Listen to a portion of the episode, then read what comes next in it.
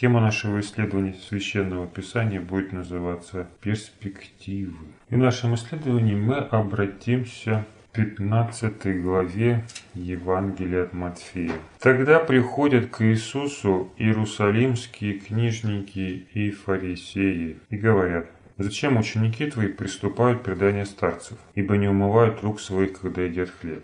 Он же сказал им в ответ, «Зачем и вы приступаете заповедь Божию ради предания вашего? Ибо Бог заповедал почитать отца и мать, и злословящий отца или мать смертью да умрет, а вы говорите, если кто скажет отцу или матери, дар Богу то, чем бы ты от меня пользовался, тот может и не почтить отца своего и мать свою, Таким образом вы устранили заповедь Божию преданием вашим. Лицемеры, хорошо пророчествовал вас Исаия, говоря, «Приближаются ко мне люди сии устами своими и чтут меня языком, сердце же их далеко отстоит от меня. Но тщетно чтут меня, уча учением, заповедям человеческим». И призвав народ, сказал им, Слушайте и разумейте. Не то, что входит в уста, оскверняет человека, но то, что выходит из уст, оскверняет человека. Тогда ученики его, приступив, сказали ему, «Знаешь ли, что фарисеи, услышав слово сие, соблазнились?» Он же сказал в ответ, «Всякое растение, которое не Отец мой Небесный насадил, искоренится. Оставьте их, они слепые, вожди слепых. А если слепой ведет слепого, то оба упадут в яму». Петр же, отвечая, сказал ему, «Изъясни нам притчу сию». Иисус сказал, «Неужели и вы еще не разумеете? Еще ли не понимаете, что все, входящее в уста, проходит в чрево и извергается вон, а исходящее из уст из сердца исходит. Сие скверняет человека, ибо из сердца исходят злые помыслы, убийства,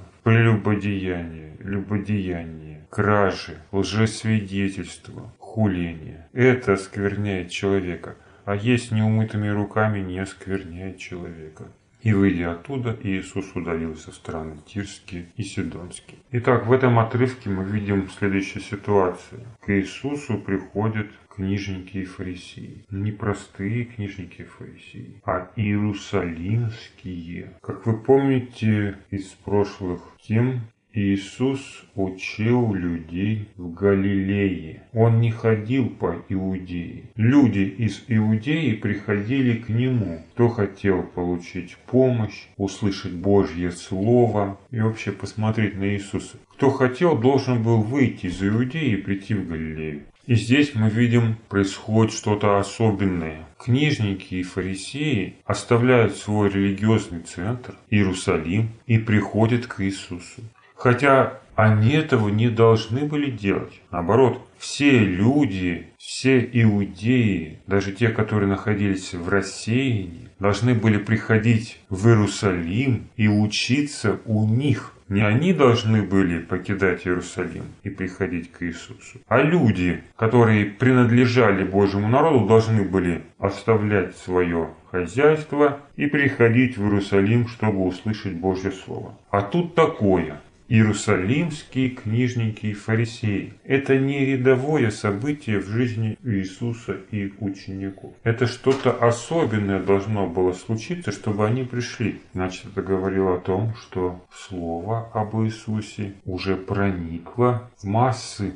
Почему мы говорим массы? Это слово коснулось их сердца, можно так сказать. И они пришли. Но можно так сказать, что это слово коснулось их сердец. Когда человек приходит, чтобы услышать Божье Слово, как он себя ведет? Он поступает как ученик. Он готов учиться, слушать. Но когда приходят книжники и фарисеи из Иерусалима, свой диалог с Иисусом они начинают с чего? С претензии. Так, зачем ученики твои приступают к преданию старцев? у них возникает претензия к Иисусу. И придя, они начинают с ним спорить. Они не пришли чему-то научиться. Они пришли учить Иисуса. Но раз твое учение становится популярным, ты будь добр, держи это в рамках существующих правил. Давай не разрушай существующие традиции. Действуй в соответствии с теми предписаниями, которые даются сверху. То есть они пришли не для того, чтобы услышать Слово Божье, а для того, чтобы поставить Иисуса на место. Хоть ты и в Галилее, но будь добр, следуй тем указаниям, которые даются людьми более грамотными и более знающими закон. И все это звучит в форме претензий, которая сформулирована как вопрос. Зачем ученики твои приступают к преданию старцев? Ибо не умывают рук своих, когда едят хлеб. То есть за ними наблюдали и сделали выводы. Ученики, последователи Иисуса не умывают своих рук перед едой. И о чем они хотят сказать Иисусу? Что вот у них проблемы с личной гигиеной, а тут вот антисанитария, чем это может грозить, вообще непонятно. Да? То омовение рук, которое было у фарисеев, имело и имеет до сих пор ритуальный характер есть оно не очищает руки от грязи, а оно, по мнению учителей закона, книжников и фарисеев, делало человека ритуально чистым.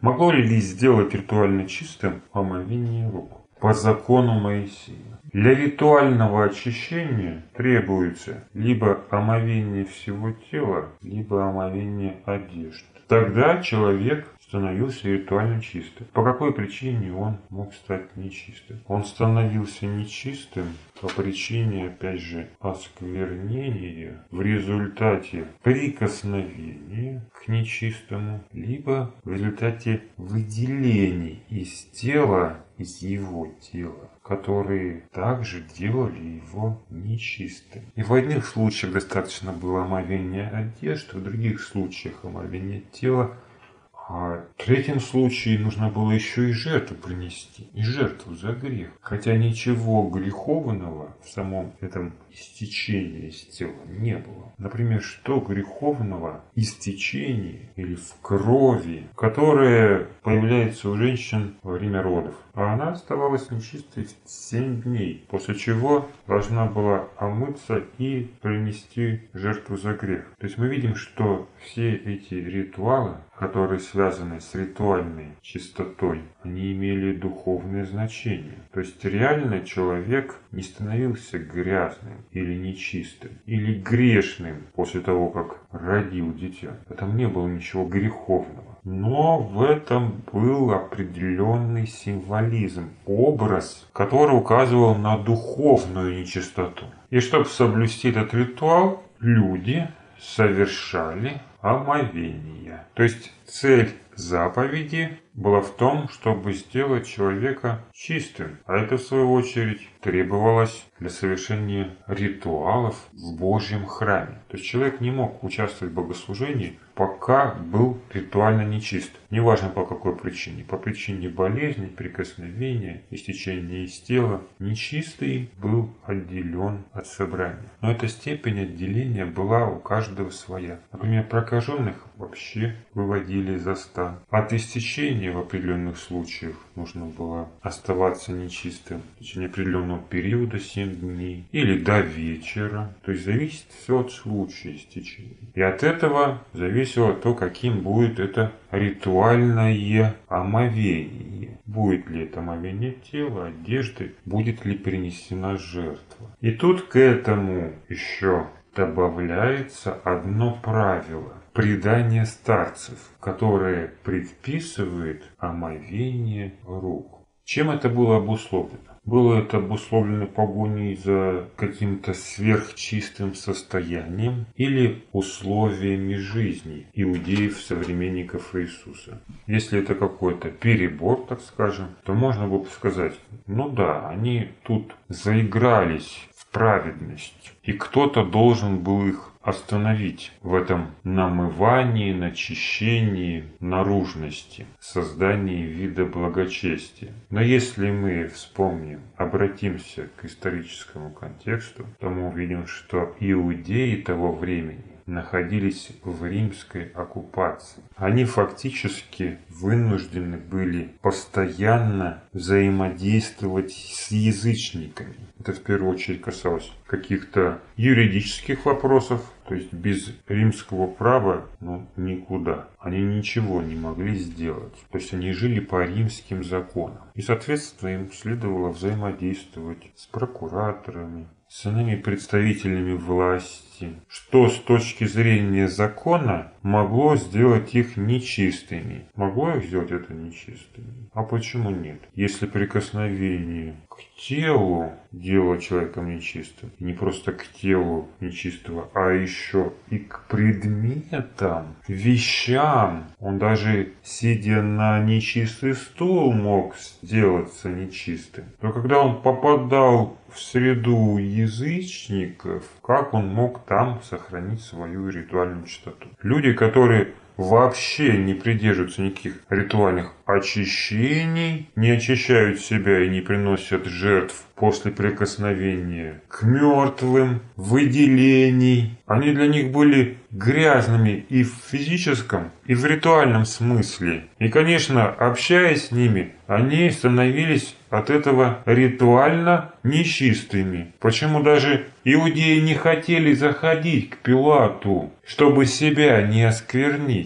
Праздник Пасхи на носу, как мы можем прийти оскверниться? Нет. Боялись даже зайти в помещение. Это даже не помещение, а двор, чтобы не оскверниться. И это касалось не только вопросов суда, как в данном случае, да, но и быта, торговля с язычниками, любые другие деловые или бытовые отношения с язычниками делали людей нечистыми. Очевидно же, что язычники ритуально нечисты и делают нечистыми всех, кто с ними общается, имеет какие-либо взаимоотношения. Же деньги. Что на них было изображение? Кесаря. И такое ощущение, как будто бы Иисус к деньгам даже не прикасался. Вот когда ему говорят, позволительно ли давать подать кесарю? Он говорит, где эта монета? Дайте посмотреть, покажите мне. Он раньше не видел никогда. Так получается.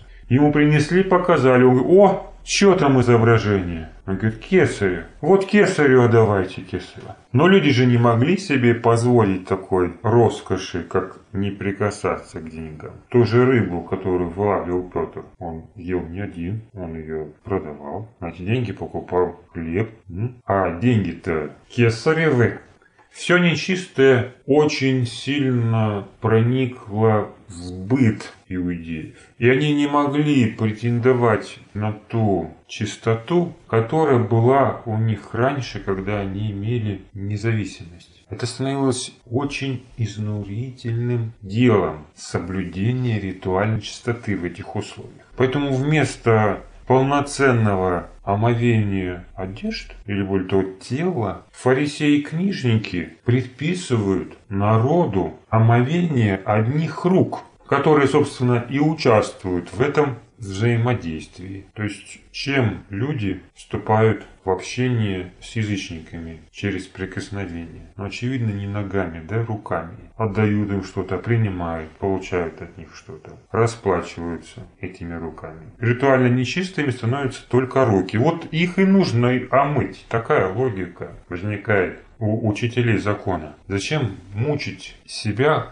постоянным ритуальным очищением, когда можно омыть руки перед едой? Но тут есть один нюанс даже с точки зрения закона. После того, как человек омывает свое тело или одежду, он все равно остается нечистым до вечера, то есть до наступления нового дня. Он не может себя сделать чистым раньше, чем наступит новый день. То есть в этом дне он должен очиститься, чтобы быть чистым в следующем. А они когда умывают руки? Перед едой. А вот об этом закон ничего не говорит. И именно на этом делает свой акцент Христос, когда говорит, ничто входящее в уста оскверняет человека. То есть перед едой вообще нет смысла очищаться. А правильно ли они вообще тогда ввели это правило? Вообще можно ли было вводить какие-то правила? Правила вводить было нельзя. И вот когда читаешь эту историю, может сложиться впечатление, что правил, других правил, помимо закона, быть не должно. Так можно понять слова Иисуса. Не должно быть никаких правил. А значит, что? Нужно постоянно омываться? Хорошо, нельзя было делать правила для рук, да? То есть нужно было омывать все тело, но нельзя было делать исключение, ограничивая очищение только руками. Так нужно было поступить. В этом был закон. Вообще правила могут быть, которые зависят от какой-то ситуации. Вот у них сложилась ситуация. Они оказались в римской оккупации. И новые обстоятельства требуют новых решений. Вот они новое правило сделали. Это правильно было сделано или неправильно? Ну, то есть в этом была проблема. Проблема была в том, что были правила. А потом сами апостолы берут и вводят правила, разделяют язычников и иудеев, говоря, вот язычникам ритуальная часть не обязательна. Когда уже начали проповедовать Евангелие язычникам, для тех эта ритуальная чистота стала бременем. Вот они говорят, чтобы не отягощать язычников, так значит они тоже неправильно поступили? То, что облегчили ношу, как это сделали в свое время фарисеи и книжники. Они ввели свое правило. И если действительно не нужны были никакие правила, помимо закона, основного закона, то тогда и апостолам не следовало бы ничего вводить, учитывая новую ситуацию.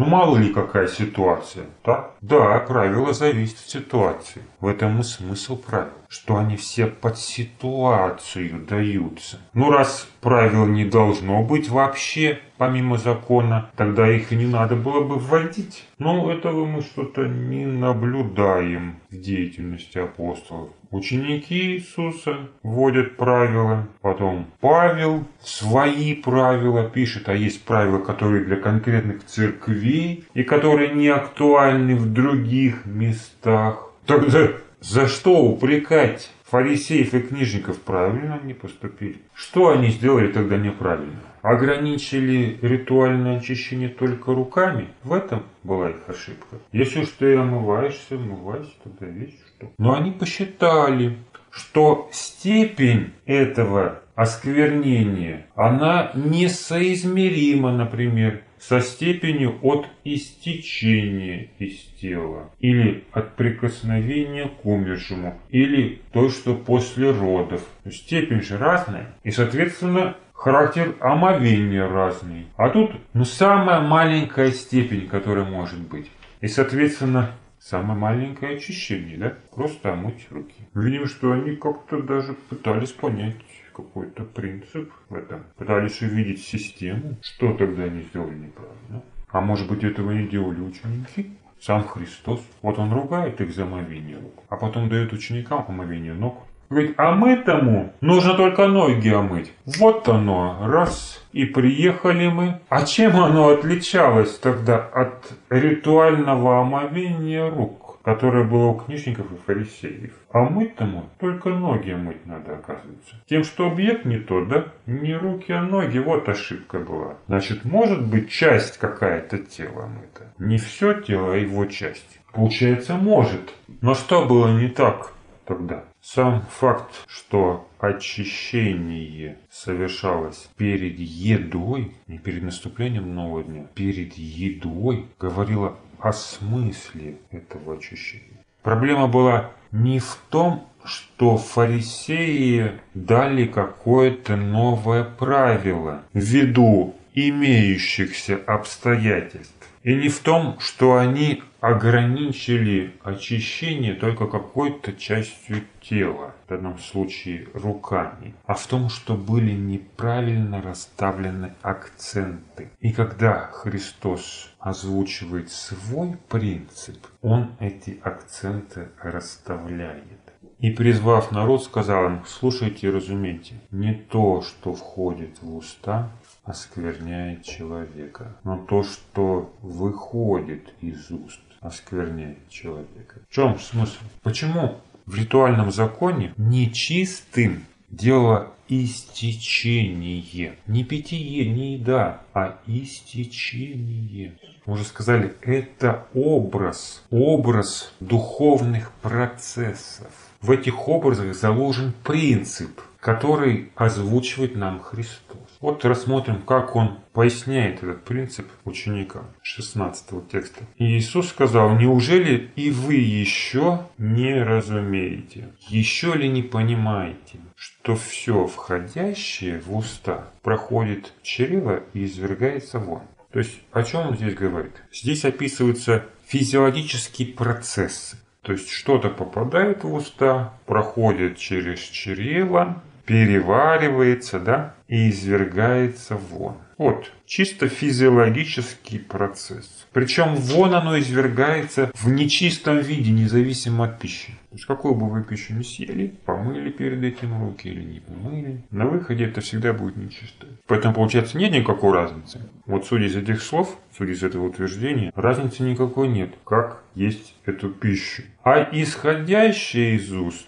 из сердца исходит сие оскверняет человека. То есть Христос здесь раскрывает принцип, который был заложен еще в законе Моисея. Ритуальная нечистота – это образ духовной нечистоты. И выделение из тела – это выделение из сердца. То, как человек себя выражает. Ибо из сердца исходит злые помыслы, убийства, прелюбодеяния, любодеяния, кражи, лжесвидетельства, хуления. В принципе, список можно продолжать, потому что каким бы ни было выражение нечистоты, это всегда будет результатом внутреннего состояния человеческого сердца. Это оскверняет человека. Это оскверняет человека. То есть ничто другое не оскверняет.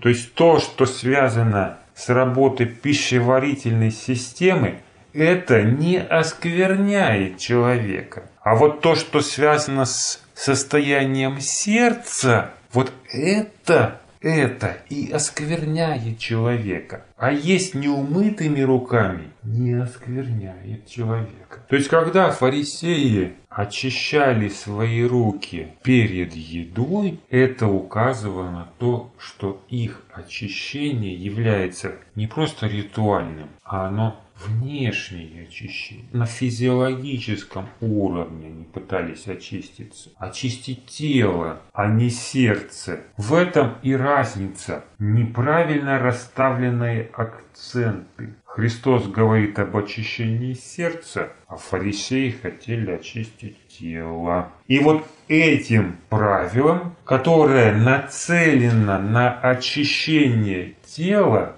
они нарушали закон. Понимаете? То есть закон говорил об очищении тела ритуальном. А ритуальном это о чем говорит, значит, нам о духовном очищении. Они это понимали как очищение тела, а не очищение сердца. И так они нарушали закон, то есть нарушали смысл данной заповеди. А почему нарушали? Почему можно сказать, что они нарушали таким образом? закон. Потому что они не очищали своего сердца, а Христос им говорит о том, что они еще помимо этого отменяют таким образом и другие заповеди Бога. Ибо Бог заповедал почитать отца и мать, четвертый текст, и злословящий отца или мать смертью да умрет, а вы говорите, кто скажет отцу или матери, дар Богу то, чем бы ты от меня пользовался, тот может и не почтить отца своего или мать свою. Таким образом, вы устранили заповедь Божью преданием вашим. В чем смысл Божьей заповеди?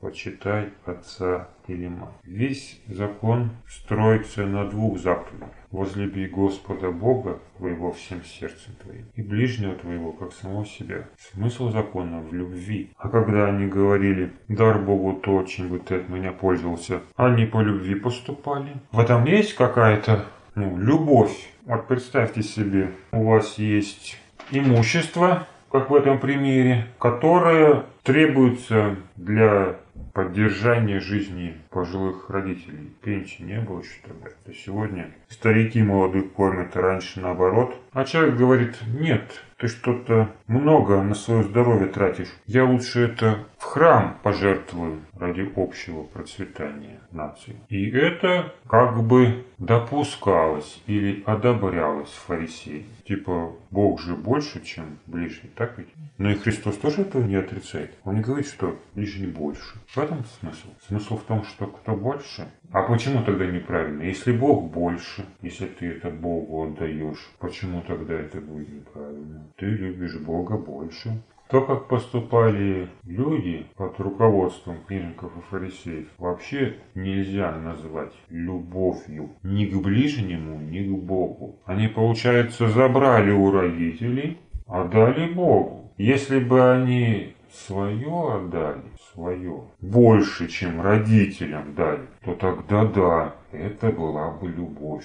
А так они стали хорошими для Бога за счет своих родителей, сделали себе имя на страдании ущемленных бесправных людей. В этом вообще нет никакой любви. Ни к ближнему, ни к Богу. Но это зато умещалось в канву представлений книжников фарисеев. Почему? Потому что их любовь к Богу опять была выражением внешнего почитания. То есть почитание дарами, хвалою из уст, то есть словами. Словами, но не сердцем. Сердце оставалось таким же черствым и жестоким. О чем и говорит Христос. Лицемеры, Хорошо пророчествовал вас Исаия, говоря, «Приближаются ко мне люди сии устами и чтут меня языком, сердце же их далеко отстоит от меня. Но тщетно чтут меня, уча учением, заповедям человеческим». Любовь была выражением внешнего почитания, но это не называет Бог любовью. Любовь это то, что является выражением нашего сердца. И как с пятой заповедью случилось, что они своим преданием отменили Божью заповедь. Они ее разве отменяли? Кто-то отменил? Все, пятой заповеди не существует. Сказали так фарисеи?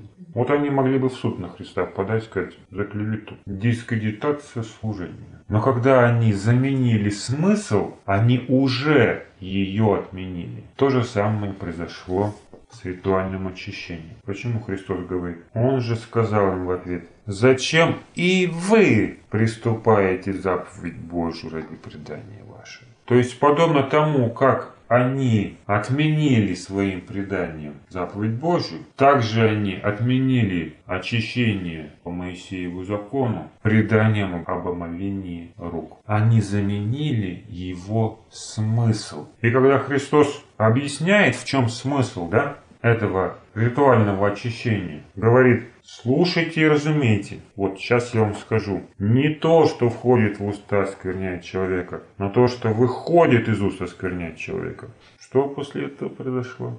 Фарисеи, услышав слово сие, соблазнились. Но об этом Христу говорят не фарисеи, а его ученики. Тогда ученики его, приступив, приступив, сказали ему, знаешь ли, что фарисеи, услышав слово сие, соблазнились. Это в коем веке из Иерусалима пришли фарисеи-книжники, и ты их так отшил, можно сказать. Даже ничего не объяснил. Как так?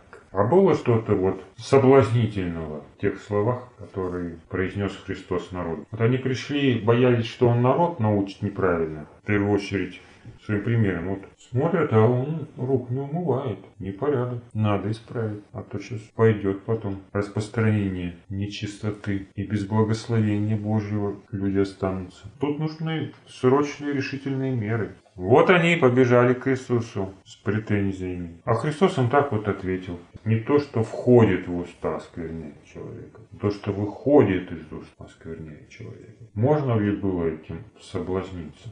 Это непонятно даже ученикам. Не то, что фарисеям. Ученикам непонятно. Потому что далее мы читаем 15 текст. Петр же, отвечая, сказал ему, «Изъясни нам притчу сию». непонятно им стало. Как это так? А что тут непонятно, он говорит, что тут непонятного? Они внешне очищают себя, а вы должны изнутри очищаться. Они заботятся о внешнем выражении почести. Вы должны любить Бога по-настоящему. Что тут непонятного? Не об очищении тела нужно думать, а об очищении сердца, об очищении души. Потому что в этом и есть корень всех Божьих заповедей, которые фарисеи отменили заменив другим смыслом. Ну как?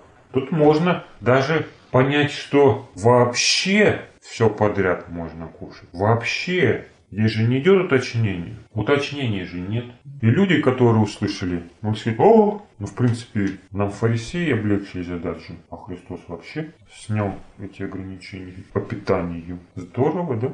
Здорово. Не важно, что ты ешь. Чистая пища, нечистая. ГМО, не ГМО. С нитратами, без нитратов. Это человека не оскверняет. С другой стороны, ну кто-то становится лучше от того, что он не ест ГМО. Как-то на сердце это влияет. А закон-то говорит о сердце. И мало того, и закон о нечистой пище, это тоже связано с сердцем. Все, что написано в законе, это о сердце написано, а не об очищении тела. А значит, не имеет значения, что ты ешь. Но принцип же так звучит. Вот чем отличается правило в данном случае от принципа? Правило это на конкретный случай говорится. На конкретный случай. И вот когда фарисеи говорят, нужно умывать руки перед едой. Это на конкретный случай. Вот для конкретной ситуации, когда мы живем среди язычников. Тут другого варианта нет, чтобы сохранить ритуальную чистоту. Как только умывать руки. Апостолы там для конкретных случаев свои правила вводили. И в этом нет ничего плохого. Случай меняется, меняется правило. Но в данном конкретном примере мы имеем дело не с правилом. Вот правило на конкретный случай. Мыть руки не надо. Христос не правила дает, Он принцип озвучивает. А для принципа нет разницы, какие обстоятельства. Принцип актуален всегда. В этом суть, смысл, он не зависит от обстоятельств. И если имеет значение сердце, очищение сердца только, как он говорит, а не очищение тела, то это распространяется не только на мытье рук перед едой, это распространяется на все и на другие заповеди, включая и заповеди о нечистой пище. И имеет значение здесь тоже сердце, а не тело. А значит, из этого сердца и происходит осквернение человека. И каким образом человек оскверняет себя в пище? Все, может себя осквернить в пище. Вот когда Бог отделяет пищу одну от другой. Он не делает одних животных лучше, других хуже. Опять же, с точки зрения тела, может быть в каком-то смысле и та нечистая пища при каких-то обстоятельствах будет лучше для тела. Сегодня есть такие мнения. То есть с точки зрения тела это вопрос спорный. Что лучше? Какая пища больше подходит человеку? Но Бог говорит не о теле. Отделяя пищу или освещая пищу. Он говорит о нашем отделении, то есть о освящении. И чтобы оставаться святыми, человеку необходимо воздержание, а не воздержанность, чревоугодие, похоть. Это откуда исходит?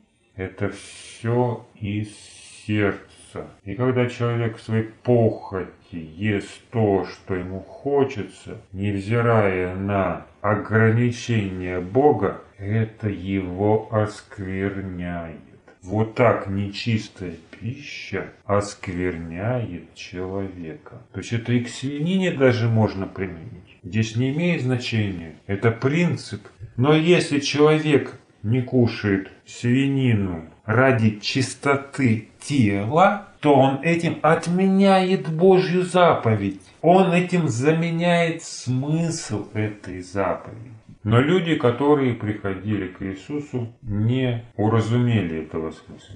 И поэтому соблазнились. Соблазнились, пошли жаловаться, из-за чего Христу пришлось удалиться страны Тирские и Сидонские к язычникам. И что они могли бы сказать? Ну, понятно, куда он клонит, да? Куда он клонит, понятно. Все мы скоро там будем, среди этих вот язычников для которых нет ничего чистого и нечистого, которым все одно, что свинина, что баранина, которые не омываются, не очищаются и ходят всегда грязными, немытыми. Все понятно с ним стало. И Христу тоже стало понятно, что он сказал об этих людях, которые соблазнились. Он же сказал в ответ, Всякое растение, которое не Отец мой Небесный насадил, искоренится. О чем переживали ученики? Представляете, какой шанс был утерян? Шанс сделать Иисуса уважаемым и почитаемым в народе, признанным учителем среди фарисеев. Вот если бы он им объяснил более подробно, возможно, ну, по их представлению, они бы по-другому бы среагировали. А вот когда он так ответил, тут любой соблазнится. Кто не соблазнился только. Вот ученики единственные, кто не соблазнился.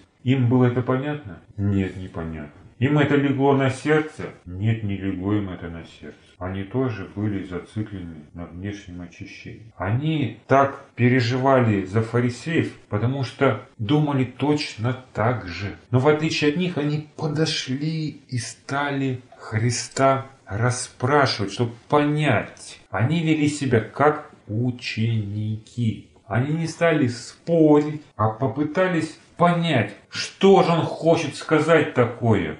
Но одну претензию они все-таки ему высказали. Знаешь ли, что фарисеи, услышав слово сие, соблазнили? То есть ты вообще в курсе? Как будто бы Христос хотел, да, чтобы его приняли и поняли фарисеи. А почему они так говорят? Христос так этого хотел, а вот тут вот так вышло. Нет, этого хотели они. А почему они этого хотели? Они так поступают, потому что верили в систему. Они надеялись, что учителя закона и фарисеи примут Христа как Мессию. И тот установит на этой земле свое царство для евреев. Они верили, они надеялись, что люди их услышат и одумаются, что люди увидят и примут этот свет. Они надеялись, что Иерусалим и весь иудейский народ получат свое спасение во Христе. Люди слушали фарисеев, фарисеи, книжники находились во главе Божьего народа. Как говорит об этом сам Христос в 23 главе Евангелия от Матфея. «На седалище Моисеевом сели книжники и фарисеи». То есть они заняли это место Моисея в Божьем народе, место вождя. И от того, примут ли они Иисуса или нет,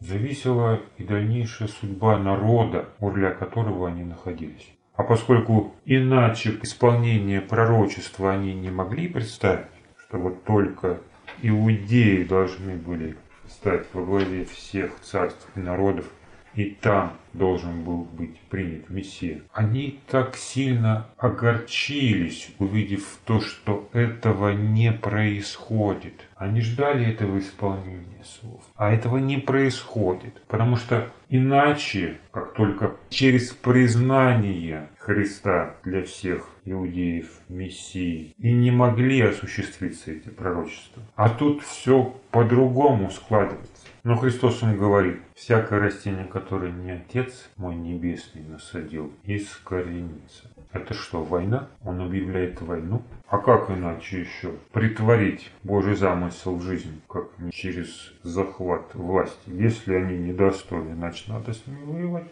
Здесь мы тоже видим притчу. Всякое растение, которое не Отец мой Небесный насадил, искоренится. Комментарий понятно. Оставьте их, они слепы, бойтесь слепых. А если слепой ведет слепого, то оба упадут в яму. То есть они не могут быть вождями народа. Тогда что с народом? Ему нужен другой вождь, получается. Да? Значит, война. Война за власть. Вот неудивительно поэтому, что после того, как он накормил пять тысяч хлебами, его попытались сделать царем. Когда фарисеи не понимают, остается только одно – искоренить их. Но говорит ли Христос только о фарисеях? Вот этот образ искоренения, к которому Христос неоднократно прибегает в своих проповедях, притчи, объясняя что-то ученикам. Вот. Искорениться – это Говорил он еще об этом? Не раз. Вот, например, в Евангелии от Луки, 17 главе, 6 текст. Господь сказал, если бы вы имели веру, зерно горчичное, сказали смоковницы сей, исторгнись и пересадить в море, то она бы послушалась. Вам все понятно в этом примере? Христос говорит о вере. Апостолы говорят ему, умножь нас веру. Он говорит, если бы вы имели веру, зерно горчичное, сказали смоковницы сей, исторгнись и пересадись в море, то она послушалась бы вас. Христос для иллюстрации силы веры берет вот такой пример с искореняемой смоковницей. Это что, единственный способ, где можно проявить веру? Или это первое, что на ум пришло? А почему именно это на ум пришло? В этом есть какой-то смысл? Верой можно исторгнуть смоковницу и бросить в море. Верой, он говорит. Что, совсем других примеров нет? Проявите свою веру. Вот Христос называет чудеса добрыми делами. Вот мы недавно об этом говорили в Евангелии от Иоанна. За что они хотели побить его камнями? Он говорит, за добрые дела. За какие добрые дела? Вот, которые он творил во славу Бога. Исцеляя и совершая чудеса. Что это за доброе дело? Смоковницы выкорчевывать и в море бросать. Много так можно добра сделать людям. Идешь так, о, проще смоковница. Ты-ты-ты-ты. Верой повыдергивал всех и в море отправил. Много добра сделал, много.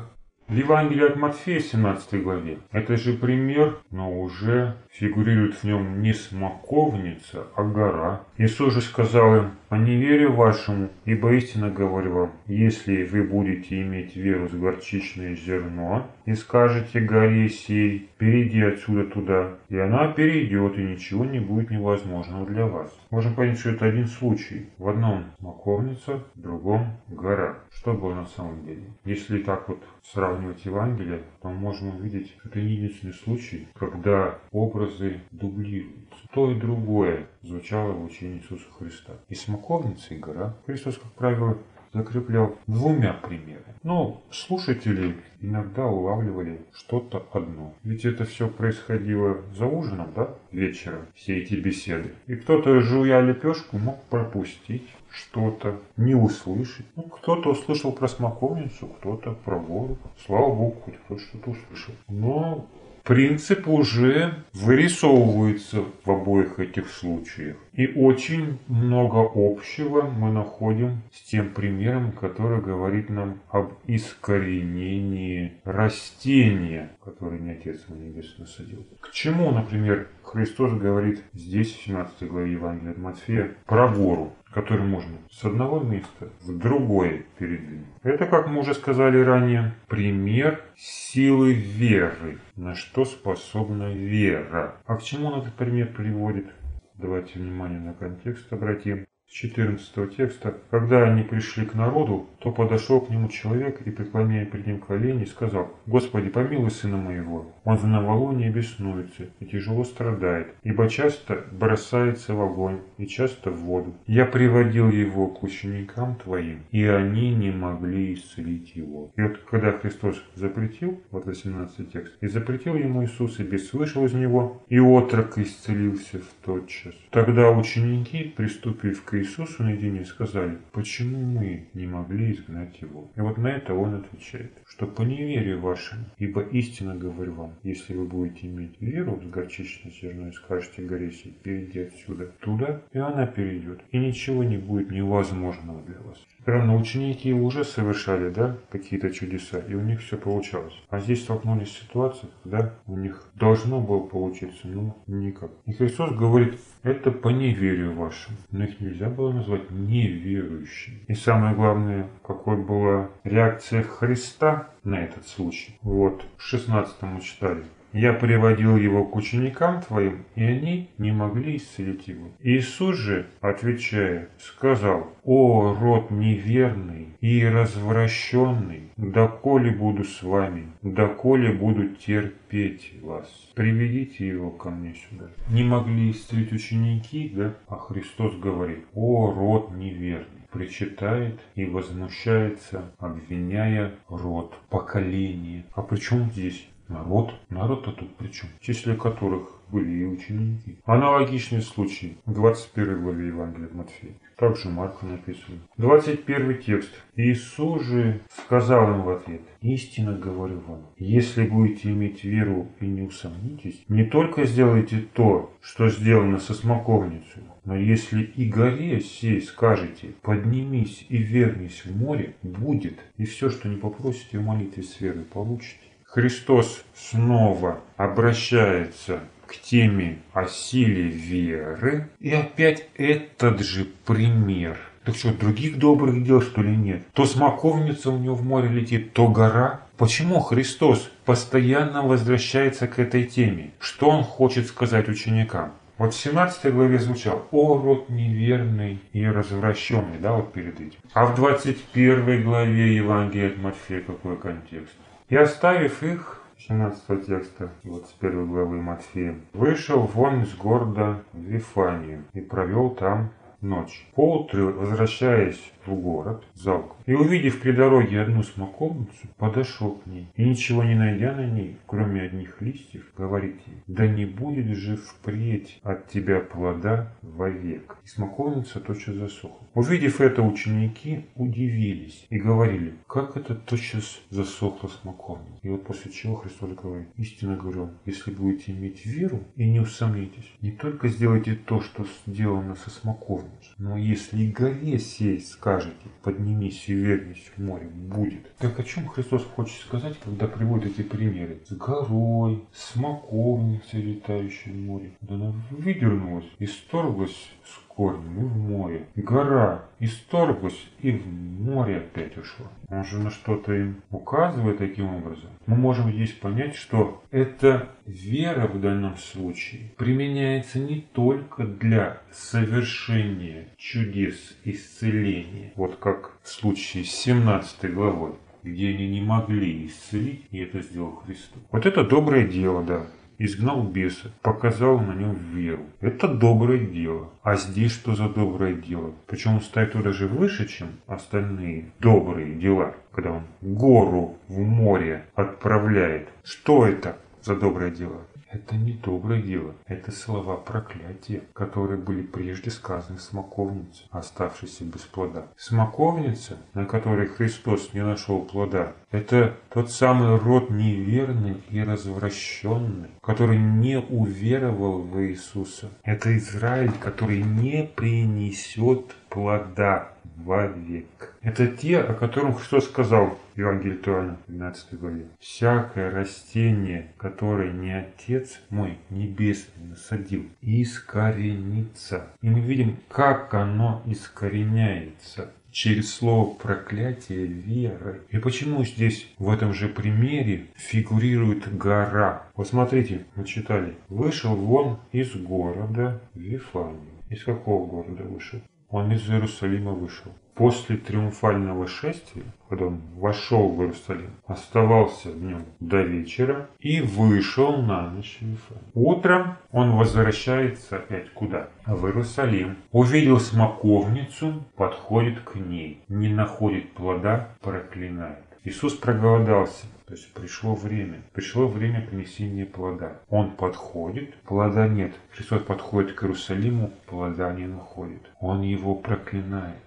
И дальше мы читаем, когда это слово проклятие исполнилось, смоковница засохла, он говорит, истинно говорю вам, если будете иметь веру, не усомнитесь, не только сделаете то, что сделано со смоковницей, все смоковницу сделаете, вы тоже это можете сделать. Но если и горе сеять скажете, какой сеять горе? Они стоят около Иерусалима и говорит, и если и горе этой, этой, какой горе это, тут какие горы тут? Только одна гора тут есть, гора Сион. Горе этой скажете, поднимись и вернись в море, будет горе. То есть это вот для чего он говорит об этом, что реально нужно вот горы подвигать. Или в этом тоже есть какой-то образ. Для тех, кто знает, что такое гора, для тех это очевидно, что Христос говорит о горе Сион. Он говорит об Иерусалиме. Он его возьмет со своего места и ввергнет в море.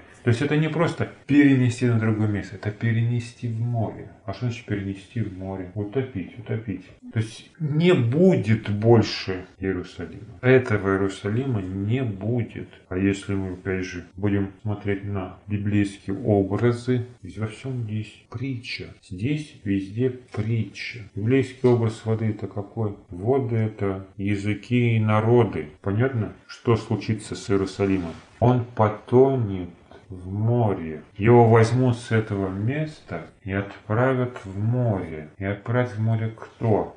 Ученики своей верой. Вот где Христос предлагает применить веру. А они о чем думают? Они во что верят? А они по-прежнему верят в этот Иерусалим, в иерусалимских книжников и фарисеев, которые пришли к Иисусу и соблазнились. И казалось бы, «А, ну вот, наконец-то, да, вот пришли люди из Иерусалима, пророчество сбывается. А тут такое разочарование. То есть надежды учеников были связаны тесно с Иерусалимом, с этим народом, который Христос проклинает. А какие были надежды Христа? Он вообще видел где-нибудь перспективу? С чем были связаны его ожидания? Вот давайте вернемся к описанию этого же времени Евангелия от Иоанна. Это 12 глава. С 12 текста буду читать. 12 глава. На другой день множество народа, пришедшего на праздник,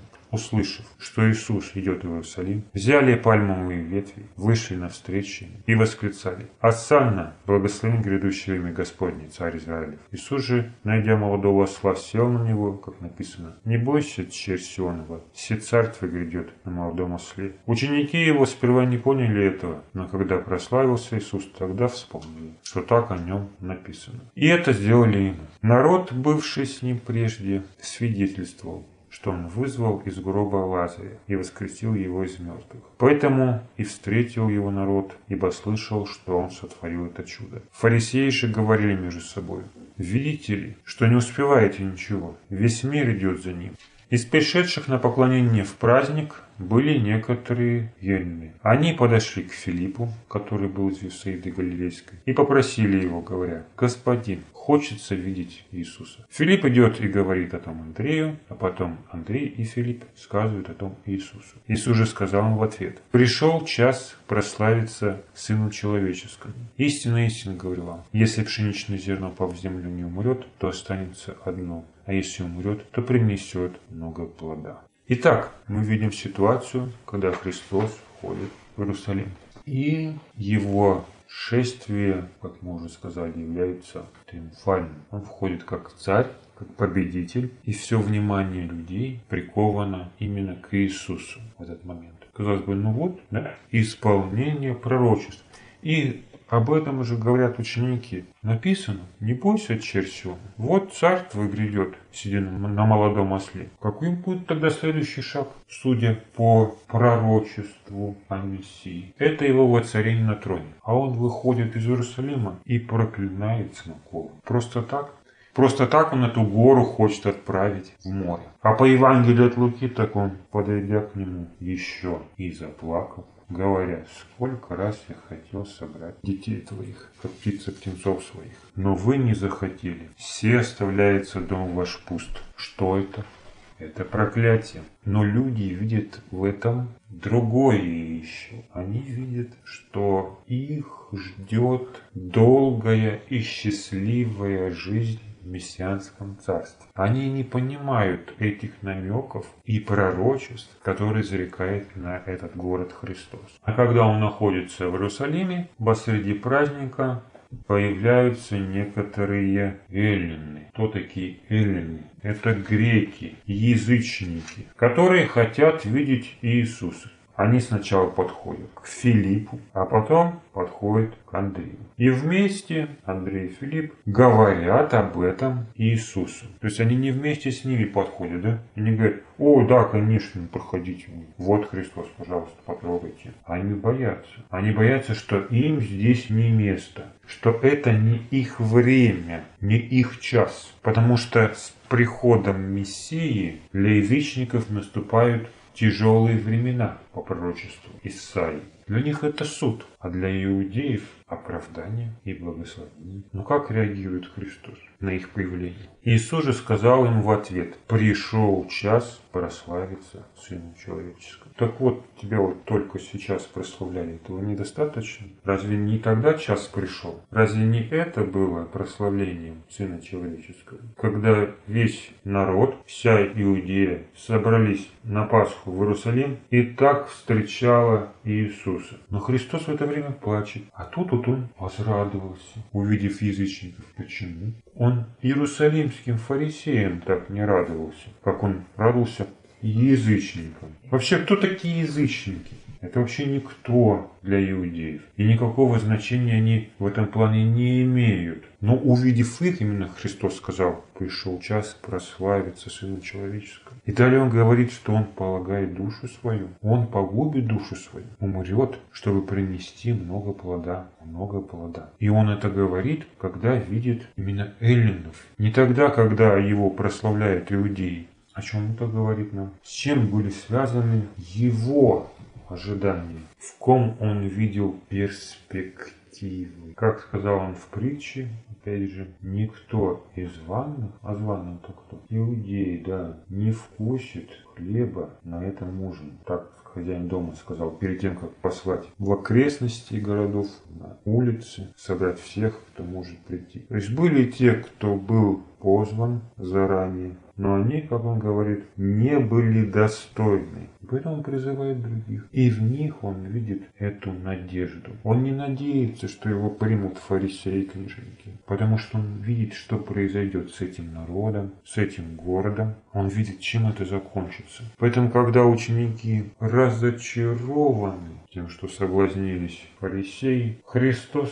нисколько не расстраивает. Всякое растение, которое не Отец но Небесный насадил, искоренится. А когда приходят эллины, Он говорит, что здесь прославится. Сейчас именно прославится человеческий сын. Он пришел умереть, но он рад был тому, что его жертву могли видеть те, кто сможет ее оценить. И те, кто станет продолжателями Божьего плана. Поэтому в итоге не только со смоковницей это случится, как это случилось уже с Иерусалимом, но и с горою, на которой будет потом построено и царство зверя. Эту гору ученики тоже вырвут и отправят в море. И в это они должны верить.